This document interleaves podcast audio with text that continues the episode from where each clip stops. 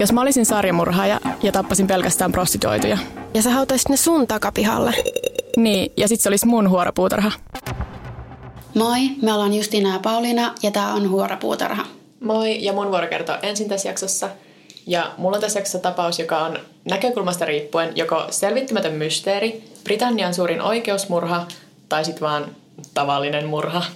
Okay. Koska siis tässä jaksossa mä aion puhua Jeremy Bumperista ja White House Farm murhista, jonka mä vapaasti suomensin Valkoisen talon farmin murhiksi, koska miksi tehdään asioista turhan monimutkaisia. Valkoisen talon farmi ei liity Yhdysvaltojen presidenttiin mitenkään, vaan viittaa yhteen vanhaan kartanoon ja sen tiluksiin Tolleshunt Daasissa, Essexissa, Englannissa. Niin mä mietinkin, että onko tämä vaan ihan niin kuin siis valkoinen talo. Joo, tämä on vaan ihan niin kuin Talo, valkoinen. joka on valkoinen. Joo. Tolleshunt Daasi on pieni englantilainen kylä, ja niin kuin pienillä englantilaisilla kylillä usein on, niin sillä on silti rikas historia, menen aina ihan Wilhelm valloittajan asti. Mutta vähän ikävästi se on nykyään ehkä tunnetuin siitä, että elokuussa 1985 paikallinen Bamberien perhe murhattiin raasti heidän kotitalossaan. Kuulostaako yhtään tutulle vielä? Etäisesti. Et varmaan just on lukenut joskus jotain ja tästä. Briteissä ei ole niin monia murhia, ehkä niitä on sen takia tunnettu. Mm. Ja siis tämän jutun keskipisteessä on Bamberien perheen adoptoitu poika, Jeremy Bamber. Jeremy syntyi vuonna 1961 Lontoossa. Ja Jeremin äiti oli tosi nuori Jeremin syntyessä ja se ei myöskään ollut naimisissa Jeremin isän kanssa, vaan Jeremin isä oli naimisissa toisen naisen kanssa. Aa. Ja tämä oli niinku semmoinen syrjähyppy, mikä sitten luultavasti oli se syy sille, miksi Jeremy annettiin adoptio heti sen synnyttyä. Ja kun Jeremy oli kuuden kuukauden ikäinen, niin Neville ja June Bumper adoptoi sen. Ja mä en tiedä, onko tämä ikävästi sanottu, mutta siis Jeremillä kävi ihan hurjan hyvä tuuri, koska nämä bumperit oli rikkaita, niin kuin erittäin rikkaita.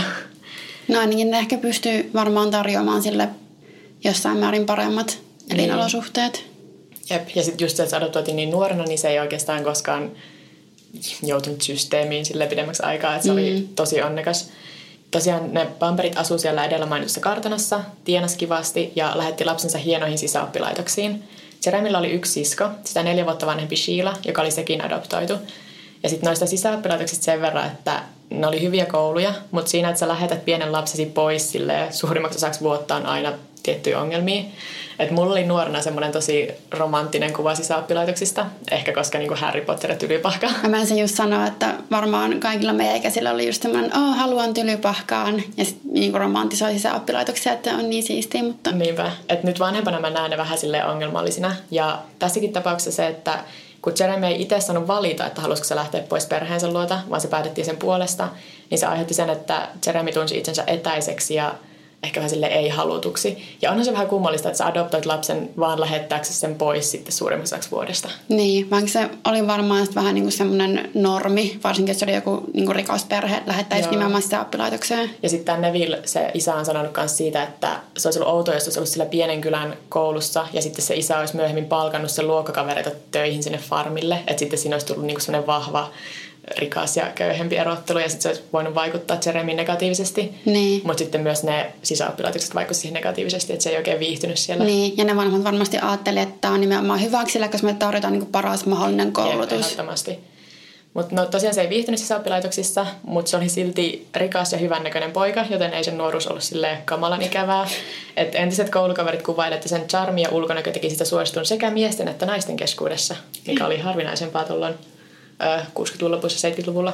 Sitten koulusta valmistuttuaan Jeremy halusi lähteä vähän etsimään itseään, oikein sille stereotypisesti, ja sen isä maksoikin sille reissun Australian ja Uuteen-Seelantiin, mikä oli siis mitä mä olisin halunnut tehdä lukion jälkeen, mutta mä lähdinkin opiskelemaan. Niin, no mutta varmaan helpompaa lähteä tuolla reissaamaan, jos isä Niin, maksaa. niinpä. Jeremy viihtyi tällä reissulla melkein vuoden, mutta se joutui sitten lähtemään uudesta Seelannista kiireellä, koska sen ystävä oli sekaantunut aseelliseen ryöstöön ja oli mahdollista, että se olisi yhdistetty myös Jeremy jotenkin. Ja Jeremin silloinen tyttöystävä on kertonut, että tuolla samalla reissulla uuteen Seelantiin Jeremy olisi itse murtautunut koruliikkeeseen ja varastanut kaksi kallista rannekelloa. Eli ehkä se olisikin sekaantunut myös tähän aseelliseen ryöstöön jotenkin. Mm. Sitten on tämäkin, kun rikkaat ihmiset varastaa älyttömän hintaisia kelloja ihan vaan silleen huvikseen. Silleen 40 tonnia sitten paljon kello on ja sitten sun pitää varastaa se. Niin, ei, se, se ei voi olla niinku mikään statussymboli sulla, koska sä voit helposti ostaa, tai sun vanhemmat voi helposti ostaa, mutta jos sä varastat sen, niin se on erilainen statussymboli. Niin, totta. tosiaan sitten kuitenkin vuonna 1982 Jeremy palasi kotiin sinne vanhempien luokse, mutta sitä ei oikein kiinnostunut ajatus työskentelystä farmilla, vaan se olisi halunnut palata takaisin uuteen Seelantiin ja alkaa sukellusopettajaksi.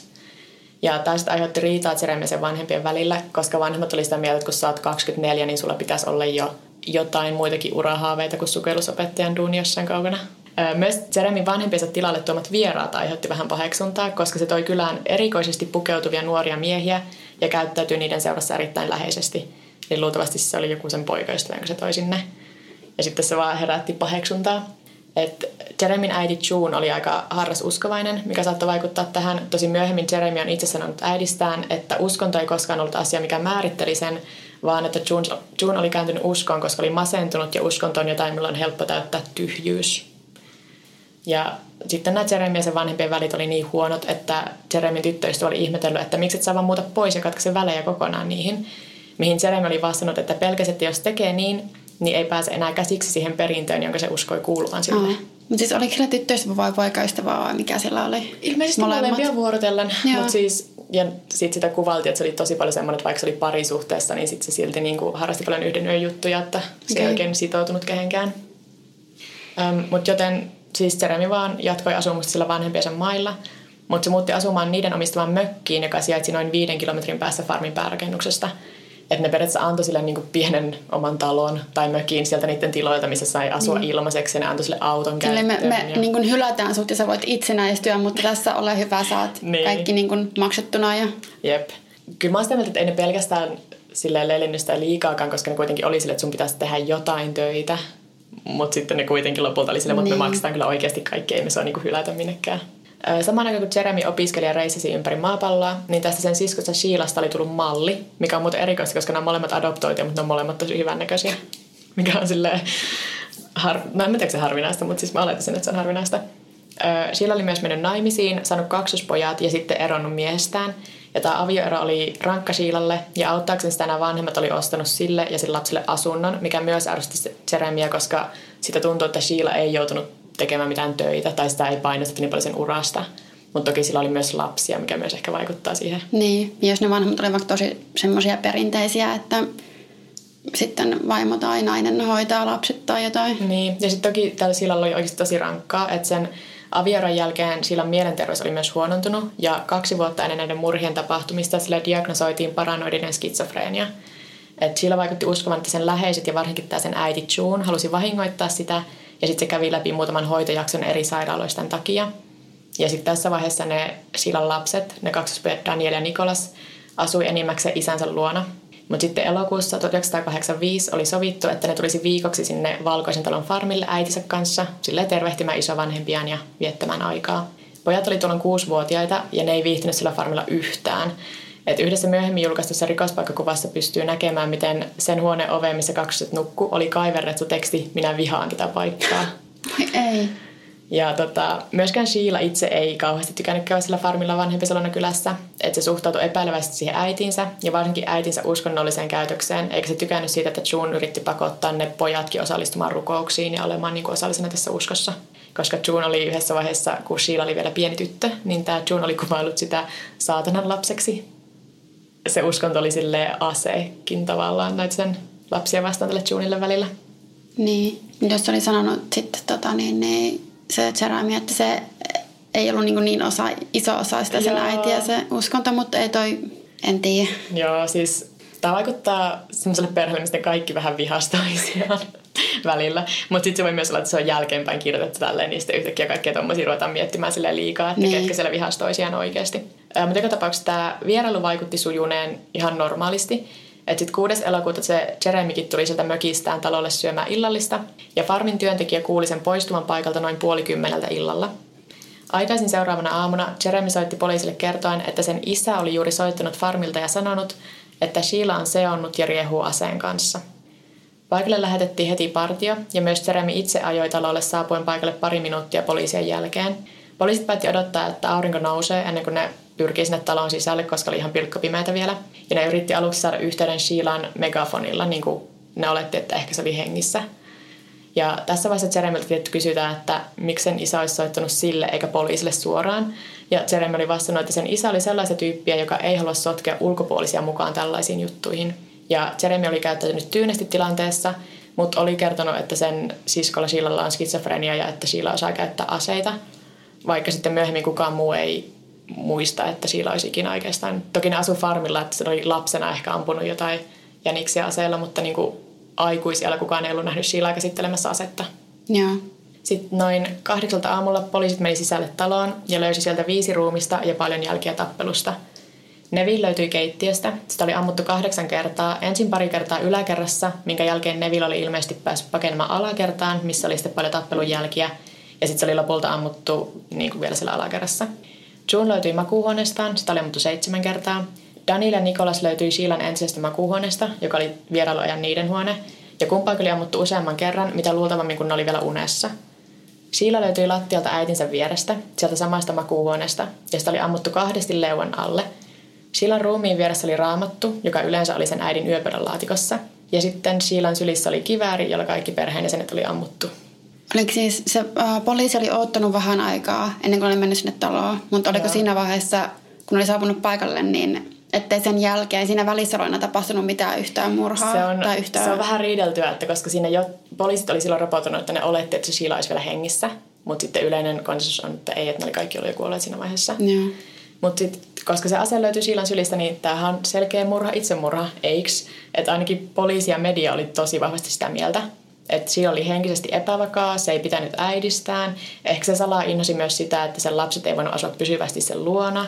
Ja sitten niinku 27-vuotias kuvan kaunis skitsofrenikko tappaa perheensä on tosi vetävä otsikko. Mm.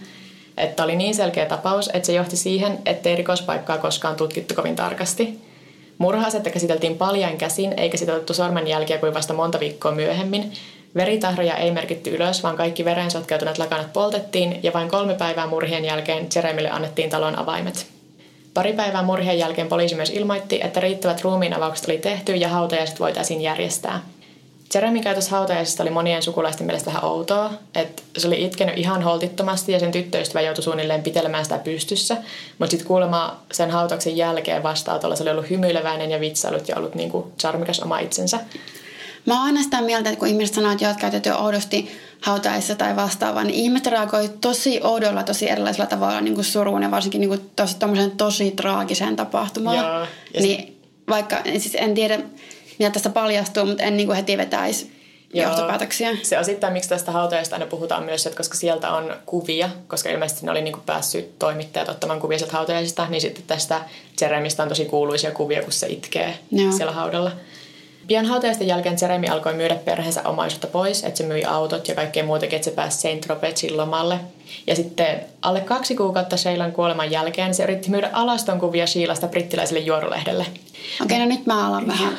Mutta siis mun mielestä toi on niin typerästi tehty, että se melkein vakuuttaa mut Jeremin syyttömyydestä, koska eikä kukaan oikeasti niin tyhmä, että murhaisi siskosa ja sitten myisi sen alaston kuvia kaksi kuukautta myöhemmin. Se on, se on niin ilmiselvää. No, miksi? Niin, en tiedä.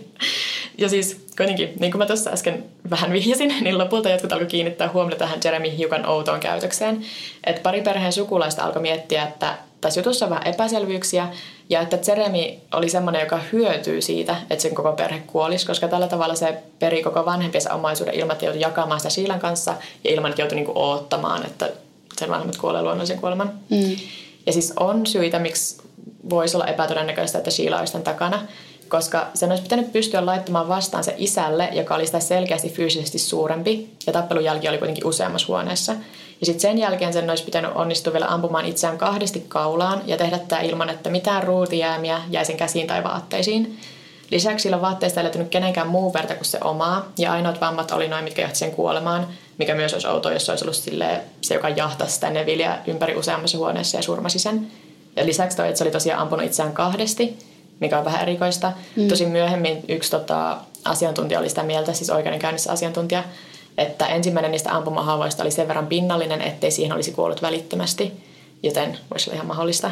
Mä vaan koitan miettiä, että jos se oli sitten niin kuin murha, itsemurha, että siinä vaiheessa kun se on ampunut itsensä kerran ja tajunnut, että se ei ole kuollut, niin se on kumminkin pystynyt sitten vielä. Joo, no siis se ase oli ilmeisesti puoliautomaatti, mikä helpottaa sitä, että Joo. tekee helpompaa niin kuin ampua. Myös Sheila hoitaneet psykiatrit pitää epätodennäköisenä, että se olisi vahingoittanut lapsiaan tai isäänsä, mikä on periaatteessa vain niin kuin tapa ilmaista, että jos uhreja olisi ollut pelkästään June ja Sheila itse, niin sitten olisi ollut uskottavaa. Että ne, oli, ne piti mahdollisena sitä, että se olisi voinut epävakaassa tilassa murhata äitinsä ja itsensä, mutta ei niinku niitä muita. Mutta lopulta sitä kivääristä otettiin sormenjäljet ja Sheilan sormenjälkien lisäksi siitä löytyy myös Jeremille kuulunut sormenjälki. Mutta Jeremy sanoi, että se oli aiemmin käyttänyt sitä asetta jänisten ampumiseen. Niin, mä just mietin, että se on kumminkin sen kotitilalla niin ihan niin. järkeenkäypää, että sieltä löytyisi myös Niinpä. sen sormenjälkiä. Joten siis se, tosiaan, koska ihan järkeenkäypä, niin se ei johda vielä mihinkään. Mutta sitten kuukausimurhien jälkeen Jeremin tyttöystävä Julie, joka oli aiemmin puhunut Jeremistä vain hyvää, halusikin muuttaa poliisille antamansa lausuntoa. Tällä kertaa Julie kertoi, että Jeremy oli suunnitellut perheensä murhaamista ja tämän lausunnon johdosta Jeremy pidätetään välittömästi. Jeremy väitti, tätä kaikki johtuvan siitä, että se ja Julie oli eroamassa ja Julie oli suuttunut siitä. Mutta sitten ihan vaan tämän Julien lausunnon pohjalta Jeremia syytettiin kaikista viidestä murhasta. Teoria on, että lähdettyään sieltä farmilta illallisen jälkeen Jeremy olisi pyöräillyt sinne takas, mennyt sisään alakerran ikkunasta, murhannut perheensä ja sitten tarkasti järjestänyt sen tilanteen vaikuttamaan siltä, että Sheila oli tekijä. Että se olisi laittanut kiväärin Sheilan syliin, asettanut sen raamatun siihen viereen niin kuin vihjaamaan siitä motiivista ja sitten, että se olisi nostanut puhelimenkin luurin pois paikaltaan, jotta vaikuttaisi siltä, että ne olisi soittanut Jeremille just ennen kuolemaansa. Koska siis syyttäjä ei uskonut, että tätä puhelua tapahtui ollenkaan, koska Neville olisi ollut siinä vaiheessa jo niin pahasti loukkaantunut, että puhelimen ympäriltä olisi löytynyt verta, mitä ei mm. löytynyt. Mutta siis aika hurja syytös tehdä vaan niin kuin entisen tyttöystävän lausunnon pohjalta. Joo, siis aika syytös, mutta mun mielestä on aika tai liian nopeasti myös tehty se johtopäätös silloin ihan alussa, että okei, okay, mm. tämä oli murha, itsemurha, että tässä menee vähän kaikki niin kuin päin no, mutta sen takia on, niin, sen takia tämä niin kiinnostava. Niin. Mutta siis ei ollut mitään fyysisiä todisteita, jotka viittasivat Jeremin syyllisyyteen, koska sille sormenjäljelle siinä kiväärissä oli pätevä selitys. Mm. Ja silloin murhapaikalle saapuessaan Jeremissä ei ollut kai mitään näkyviä jälkiä tappelusta. Tosin kuten me tiedetään, niin kukaan ei silloin epäillyt, että Jeremy voisi mitenkään liittyä tähän, niin tuskin ne paikalla olleet poliisit on niin kuin hirveästi niin. tutkinut. Että... Jos sillä on ollut vaatteiden alla jotain naarmaa tai semmoista, niin kuin, että joku on koittanut puolustaa raapia tai muuta mustelmia, niin mistä ne on tiennyt? Niinpä. Sitten myös ne ihmiset, joiden lausunnot sai Jeremin vaikuttamaan syylliseltä, oli ihmisiä, jotka hyötyisivät rahallisesti, koska Julie, se tyttöystävä, niin sen jälkeen kun se oli antanut tämän lausunnon, niin se möi tämän tarinan lehdistölle erittäin suuresta summasta rahaa. Ja sitten ne sukulaiset, jotka alun perin laitetaan kaiken liikkeelle, oli ne, jotka saisi pitää sen perheen tilan, jos Jeremy saisi vankituomion, mikä ei näytä hirveän hyvälle. Ei. Oikeudessa valamiehisten piti siis periaatteessa vain päättää, että uskoiko ne tämän ex lausuntoa vai Jeremin itsensä versiota – ja sitten tota, Jeremy Wamper ei ole mikään miellyttävin ihminen, että se käyttäytyi siellä oikeudessa erittäin itseriittoisesti ja epäkohteliaasti, välillä niin kuin jopa epäkunnioittavasti niin kuin valamiehistöä ja tuomareja niitä kohtaan. Että se ei hirveästi auttanut sen tilannetta. Ja, mutta sekään, että sä oot kusipää, ei tarkoita, että sä oot välttämättä murhaaja. Niinpä. Mutta lopulta Jeremy todettiin syylliseksi kaikkiin viiteen murhaan. Aa. Se sai viisi elinkautista. Aha. Jeremy Bumper oli 25-vuotias, kun se tuomittiin näistä murhista. Se on nyt 58-vuotias ja istuu edelleen tätä tuomiota. Ja kysymys on, että onko se oikeasti syyllinen vai ei.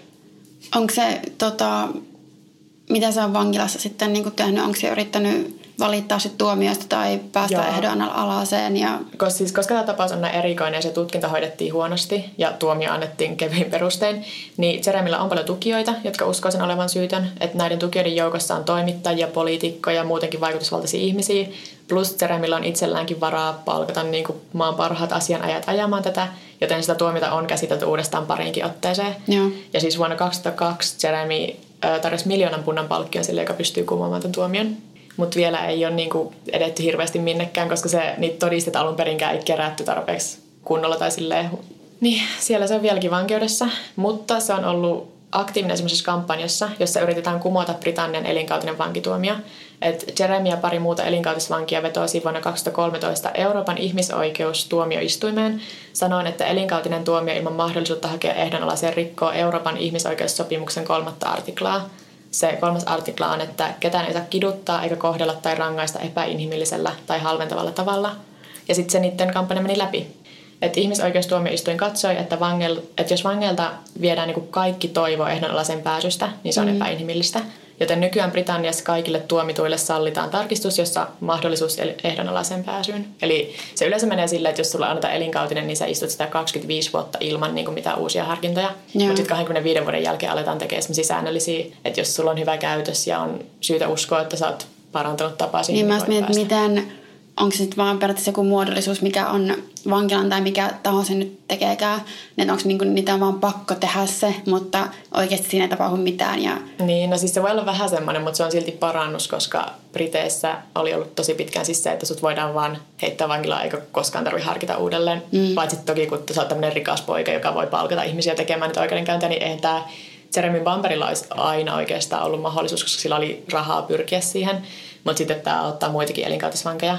Sitten mä googlitin, että Britannian elinkautisvangit, ja siis siellä on niin kuin moninkertaisia sarjamurhaajia, että mä nyt tiedän, ne nyt ei varmaan toivottavasti tule pääsemään silti ehdonlaiseen. Mm.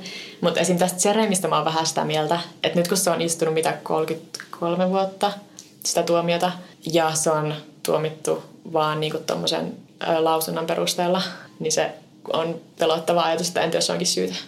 Niin, toihan siinä aina just on, että mä en noitten, noitten tietojen perusteella osaa oikein tehdä mitään päätöstä. Mä en voisi ikinä olla missään valaamiehistössä oikeasti, se olisi kauheata. Jotain just, noista, jostain noin isosta asiasta päättää tai niin kuin tehdä mitään.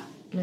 No kun mulla on vähän semmoinen periaate, että ilman mitään fyysisiä todisteita ei pitäisi antaa elinkautista. Että jos se on vaan, koska... Se on ihan hyvä Koska peruste. ihmiset on erehtyväisiä, ihmiset unohtaa. Ihmisillä on motiiveja kertoa, muuttaa niiden tarinaa, mutta sitten joku semmoinen fyysinen todiste tai DNA, se ei muuta mieltä, vaikka sille maksettaisiin, koska se on vaan olemassa. Niin, nimenomaan. Plus musta on outoa, että sitten tyttöystävä Julita, jos se sanoo, että Jeremy oli kertonut sille, että aikoo murhata perheensä, ja sitten toi Julie ei tehnyt mitään muuttaakseen sitä, niin miksei se saanut mitään tuomiota niin kuin osallisuudesta murhaan? Toki niin. se on varmaan sovittu jotenkin siellä oikeudenkäynnissä, että jos sä todistat sitä vastaan, niin sitten sua ei voida. Mutta musta olisi pitänyt saada osallisuudesta jotain edes, jos se kerran ties tarkasti, että Jeremy tulee murhaamaan perheensä. Niin, vähän kyllä tosiaan epäilyttää, että se tosiaan hyötyy sitä rahallisesti. Ja... Mm, mutta on tosiaan yksi tämmöisiä kuuluisimpia, missä on saattanut tapahtua niin kuin oikeusmurha tai niin kuin, että se ei välttämättä mm. ole syyllinen.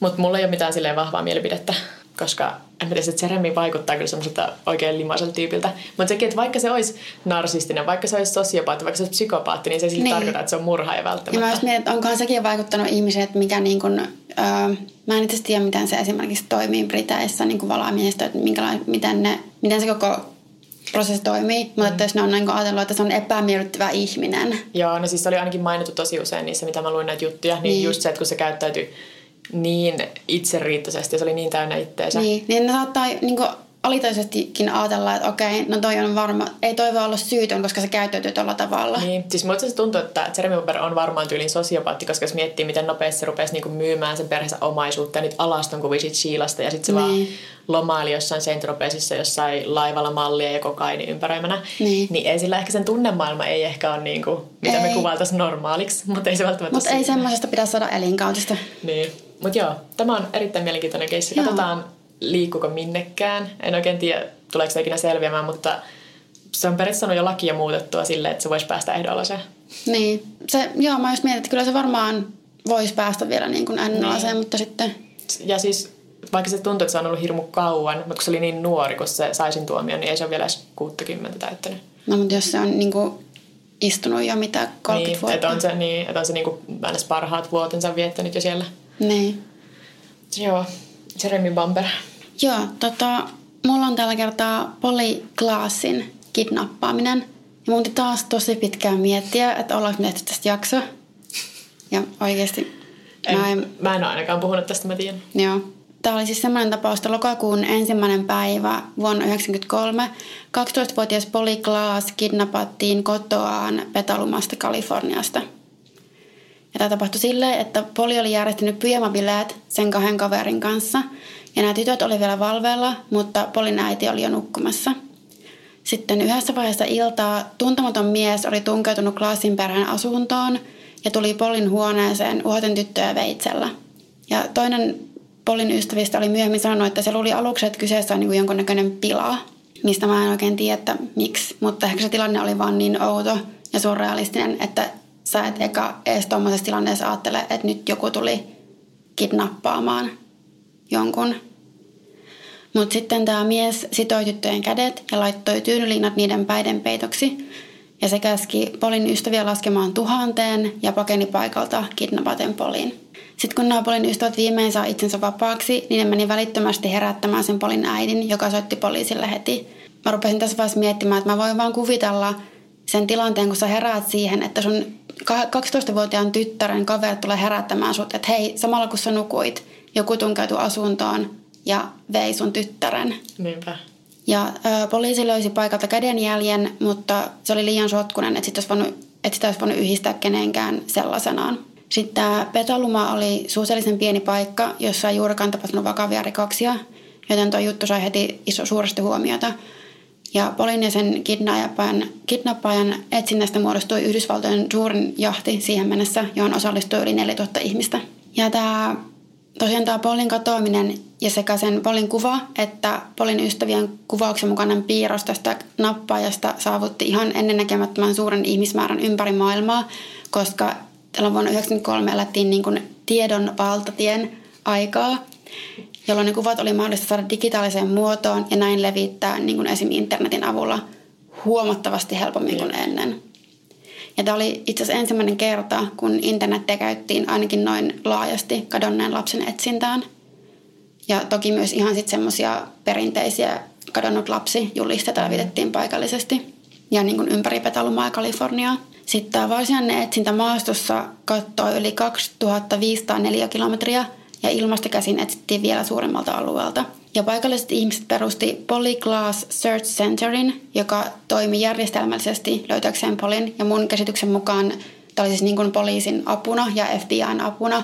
Ja tämä oli niin kuin, koostui vapaaehtoisista ihan täysin. Ihan siitä niin kuin asti, että ne, voi, että ne sai niin kuin tilat ja huonekalut ja ruuat ja kaikki tämmöiset, ja, mm. että ne pysty toimimaan. Ja tämä vapaaehtoistoiminta sai niin paljon huomiota, että vanhemmat alkoi soitella sinne johonkin vihjepuhelimeen ja kertoa, että niiltäkin on lapsikadoksista. Oh. Että muiltakin on kadonnut lapsi. Ja sitten jotkut vapaaehtoiset alkoi keskittyä näihin muihin katoamistapauksiin, koska vuonna 1993 resurssit kadonneiden lasten etsimiseen oli vähäiset, ainakin verrattuna nykyaikaan. Että esim. Amber Alerttia ei ollut vielä olemassa. Joo, mä voisin just kysyä, että oliko tämä ennen? Joo, tämä oli 93 ja mä tarkistin, niin Amber-hälytys tuli ö, 96. Joo. Sitten myös Petalumaasta kotoisin oleva Winona Ryder lupasi 200 000 dollarin palkkion Polin löytymisestä. Että sai tämmöisestäkin niin kuin tosi paljon huomiota ja ihan niin kuin julkiksiltakin. Sitten siirrytään puhumaan vähän poliisin ja FBIn oikeastaan ainoasta epäilystä ja palataan tähän Polin katoamisiltaan. Ja jo siis myöhemmin samana iltana noin 30 kilometrin päässä syrjäseudulla yhdessä talossa ollut lapsenvahti huomasi, että siellä talon lähistöllä pihatien päässä auto oli jumissa ojassa. Ja ilmeisesti se auton kuski oli jotenkin epäilyttävän oloisesti liikkunut siinä lähistöllä, joten se lapsenvahti sitten varmuuden vuoksi soitti sillä talon omistajalle ja myös poliisille. Ja poliisi saapui paikalle ja puhutteli auton omistajaa, joka oli mies nimeltään Richard Alan Davis – ne tutki sen Davisin auton ja kutsui sitten hinausauton paikalle. Mutta antoi sille Davisille vaan huomautuksen siitä, että sillä oli avonainen kaljatölkki. Ja siitäkään ei seurannut mitään, koska se ei ollut tölkin kanssa ratissa. Vaan se oli niin kuin siinä, koska sen auto oli jumissa siinä, niin se oli ilmeisesti sen auton ulkopuolella juomassa kaljaa. Yeah. Ja vaikka se ilmoitus Polyglaasin katoamisesta oli jo tehty, se tehtiin vain puoli tuntia sen kidnappauksen jälkeen, niin nämä poliisit ei ollut saanut tietoa siitä – koska tämä katoaminen tapahtui viereisessä piirikunnassa ja niiden poliisiradiossa ne käytti eri taajuutta. Eli vielä tässä vaiheessa iltaa ne ei ollut saanut tietoa siitä. Sitten poliisit täytti raportin tapahtuneesta ja poistui paikalta. Ja ilmeisesti sitten myös tämä Davis jatkoi. Itse asiassa ei välttämättä jatkanut matkaansa, mutta palataan siihen myöhemmin. Okay. Sitten 28. marraskuuta, eli melkein kaksi kuukautta sen kidnappaksen jälkeen, Tämän samaisen mainitun talon omistaja oli kävelemässä siellä tontillaan, kun se huomasi maassa jotain, mikä sitten paljastui revenneiksi tyttöjen balettirikoiksi. Ja se soitti poliisit paikalle. Sitten näitä rikoita osattiin yhdistää lähialueelle vähän aikaista kadonneeseen poliin, ja poliisi vertasi sen talon alueen tapahtumia kidnappausyöhön, ja yhteys siihen Davisiin löytyi. Sitten, koska nämä poliisit olivat täyttäneet sen raportin silloin aiemmin, ja siihen ilmeisesti kuului myös sormenjäljen jälkien ottaminen, niin ne pysty yhdistämään sen poliklaasin huoneesta löytyneen kädenjäljen, ja ei niillä oli syyllinen. Sitten tässä vaiheessa ne ei pystynyt vielä sitä poliklaasin kidnappauksesta pidättämään sitä Davisia, mutta se pidätettiin ehdonalaisen rikkomisesta, koska tämän Richard Davisin rikosrekisteri oli pitkä, todella pitkä Ja siihen kuului murtoja ja pahoinpitelyjä ja jopa kaksi kidnappausta. Joo. Lisäksi yksi sen entisen tyttöystävä oli äm, ilmeisesti tehnyt itsemurhan, mutta myöhemmin on mietitty, että oliko se itsemurha vai oliko Davisilla jotain tekemistä sen asian kanssa. Ja itse asiassa toisen kidnappauksen jälkeen se sai 16 vuoden tuomion, mutta se istui vain kahdeksan vuotta. Jos se olisi istunut sen 16 vuotta, niin tämän kidnappauksen tapahtumishetkellä se olisi vielä ollut vankilassa. Sitten aluksi tämä Davis ei myöntänyt kuulustelussa mitään, ja samalla Polin etsinnät jatkuivat. Mutta sitten muutaman päivän jälkeen, 4. joulukuuta, Davis myönsi napanneensa ja murhanneensa Polin kuristamalla. Ja se johdatti poliisit paikkaan, johon se oli haudannut Polin ruumiin noin 80 kilometrin päähän Polin kodista. Ja Davis sanoi, että se oli murhannut Polin silloin lokakuun 28. päivä vasta sinne sen, sen, niiden sen autolla tapahtuneiden asioiden jälkeen. Et siinä vaiheessa, kun ne poliisit olisi niin tullut sinne sen autolle, niin se olisi ollut piilottanut Polin elävänä sinne metsään, minkä lähellä nämä tapahtui. Ja sitten myöhemmin niin palannut sinne sen luokse ja murhannut sen. Ihan kauhea ajatus. Mutta se todellinen tapahtumien aikajana on vähän epäselvä, eli ei ole varmaa, että oliko se vielä hengissä siinä vaiheessa poli, koska ilmeisesti tämä Davis oli ollut aika niin kuin, siis se oli ollut vähän niin kuin semmoinen likainen ja niin kuin siinä oli jotain oksia ja lehtiä sen vaatteissa, että ihan kuin se olisi rymynyt jossain puskissa. Mutta mä en tiedä, laitteko se sen piikki, että ehkä se oli yrittänyt tyyliin työntää sen autoa niin kuin pois siitä niin. ojasta tai jotakin tämmöistä. Sitten tunnustettuaan sen murhan Davis sanoi, että se oli ollut murhailtana niin kamapäissään, ettei muistanut sitä paljon tai tiennyt, että miksi oli edes kidnappannut Polin. Ja se kertoo, että se oli kidnappauksen jälkeen autossaan syrjäisellä tiellä ja Poli oli ollut siinä viereisellä penkillä ja se oli miettinyt se Davis vaan, että mitä helvettiä mä nyt teen. Että mä nappasin jonkun ja jos mä päästän tämän tytön vapaaksi, niin mä joudun varmasti vankilaan uudestaan, koska se kertoo, että mitä on tapahtunut. Joten se tuli siihen tulokseen, että se pitäisi murhata poli ja piilottaa ruumis. Ja sen ainoa ajatus oli, että sen on vain niin päästävä eroon polista. Ja ilmeisesti varmempi tapa välttää vankila oli se, että se murhaa sen. Sitten se ajoi metsäalueen reunalle, joka saattoi olla silloin, kun ne poliisit myös tuli siihen, tai sitten myöhemmin – Johdatti Polin metsään sanomalla, että se päästä sen käymään vessassa ja sitten kuristi Polin kuolioaksi. Ja sanoi silloin se Davis, että se ei tuntunut Polia tai ketään sen perheestä ennalta. Mutta sitten tämän tapauksen syyttäjä oli sitä mieltä, että Davis valehteli aika monesta yksityiskohdasta. Muun muassa kun poliisit oli jututtanut Davis, Davisia pian sen kidnappauksen jälkeen, niin ne oli sanonut, että se vaikutti ihan suht selväpäiseltä, eikä ihan sille, että se olisi ollut kännissä ja aineissa ja kaikissa. Mm. Lisäksi usea silminnäkijä on sanonut nähneensä Davisin poli, Polin kodin lähettyvillä jo kuukausia ennen kidnappausta. Eli se olisi saattanut olla ehkä ainakin vähän enemmän harkittu teko. Niin, kun mäkin mietin, olihan siellä useampi tyttö silloin, kun se kidnappasi sen.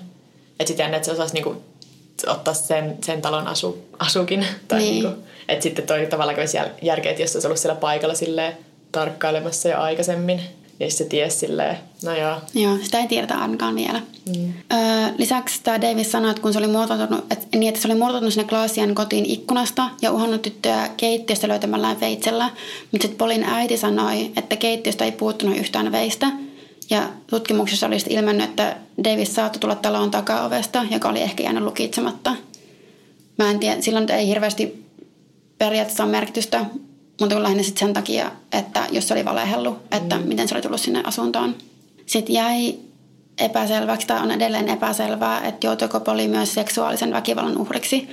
Koska Davis sanoi, että ei ole varmaa, mutta ei usko, että koski Poliin, mutta ei muista oikein. Ja sitten ne Polin jäänteet oli kumminkin niin maatuneita jo, ettei sitä pystytty tutkimaan tai todentamaan, että mitä oli tapahtunut.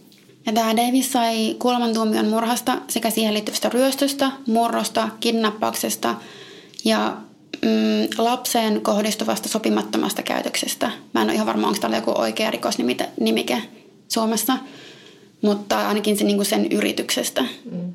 Sitten tota, oikeudenkäynnistä vaan sen verran, että 17. kesäkuuta, kun se Davis todettiin syylliseksi, niin heti sen kuultuaan se näytti kahta keskisormea suoraan oikeussalin kameralle – siitä muun muassa kuva. Sitten vähän myöhemmin syyskuussa tuomion luvussa tämän kolman tuomion kuultuaan Davis väitti, että nämä Polin viimeiset sanat olisi ollut se, miten sen Polin isä Mark Glass olisi käyttänyt Polia seksuaalisesti hyväkseen. Ja sitten tämän väitteen kuultuaan se Mark Glass hyökkäsi Davisia päin ja se jouduttiin poistamaan sieltä oikeussalista. Herra, siis mikä tyyppi. Jep, mutta tätä ei siis ole mitenkään pystytty, tai ei ole niin katsottu, että se olisi ollut mitenkään oikea Joo. todenperäinen väite.